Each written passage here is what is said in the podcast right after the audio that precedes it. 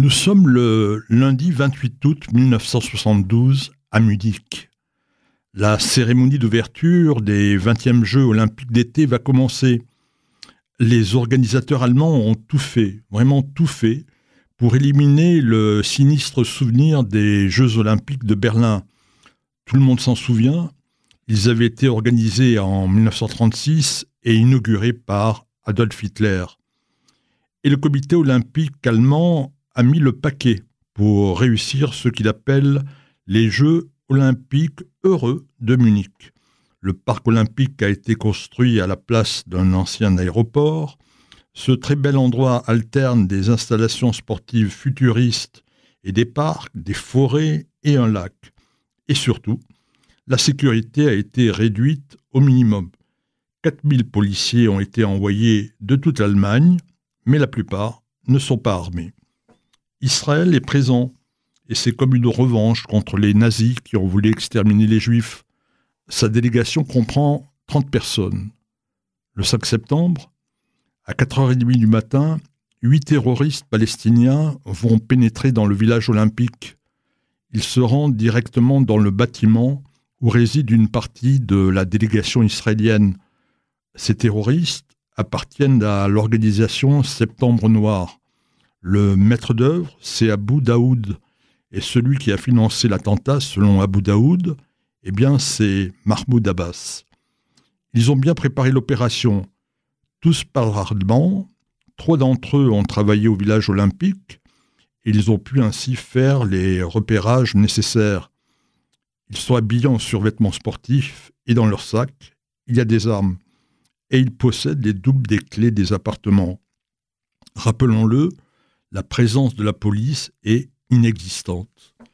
Dans le bâtiment du 31 de la rue Connolly, il y a 21 Israéliens. Les autres sont ailleurs. De sang-froid, les Palestiniens exécutent deux Israéliens. Quatre Israéliens arrivent à s'échapper. Une femme de ménage entend les tirs et alerte un policier, le seul qui était dans les parages et qui était bien sûr désarmé les Allemands mettent en place une cellule de crise. Un contact est établi avec le commando. Il exige la libération de 236 terroristes palestiniens et de deux autres Allemands. Le gouvernement allemand offre aux terroristes une quantité illimitée d'argent.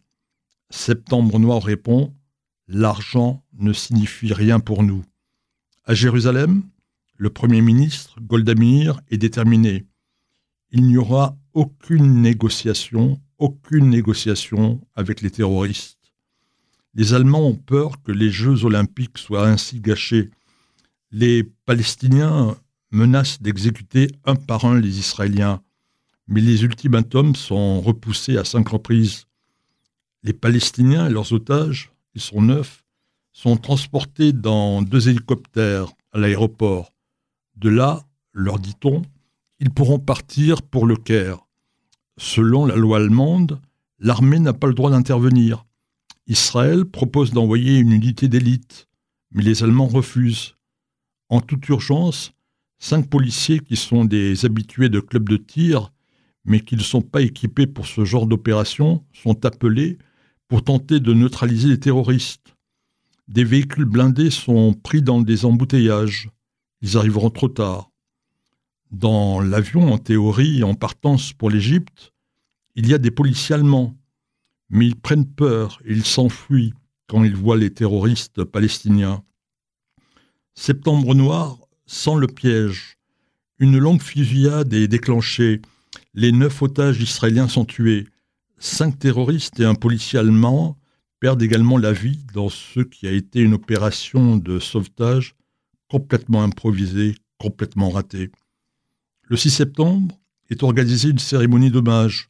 Le président du comité international olympique, l'américain Avery Brundage, est connu pour son antisémitisme qui date de l'époque d'Asie. Il fait un discours, mais il ne mentionne pas les victimes israéliennes. Il annonce au contraire les Jeux doivent continuer. Le 29 octobre, un avion de la Lufthansa est détourné par des Palestiniens entre Beyrouth et Nicosie. Ils exigent la libération des trois terroristes survivants du massacre de Munich. l'Allemagne les relâche. Israël, lui, réagit immédiatement. Le 8 septembre, Tzal tue 200 terroristes dans des bases au Liban et en Syrie. Et surtout, Goldamir lance l'opération La colère de Dieu. Elle donne l'ordre au Mossad d'éliminer tous les terroristes impliqués de près ou de loin dans l'assassinat des sportifs. Au moins huit des terroristes seront ainsi retrouvés exécutés. Il aura fallu sept ans pour remplir cette mission. Et il aura fallu attendre la cérémonie d'ouverture des Jeux olympiques de Tokyo le 23 juillet dernier pour que pour la première fois, une minute de silence soit observée en hommage aux sportifs assassinés le 5 septembre 1972 à Munich. C'était il y a 49 ans.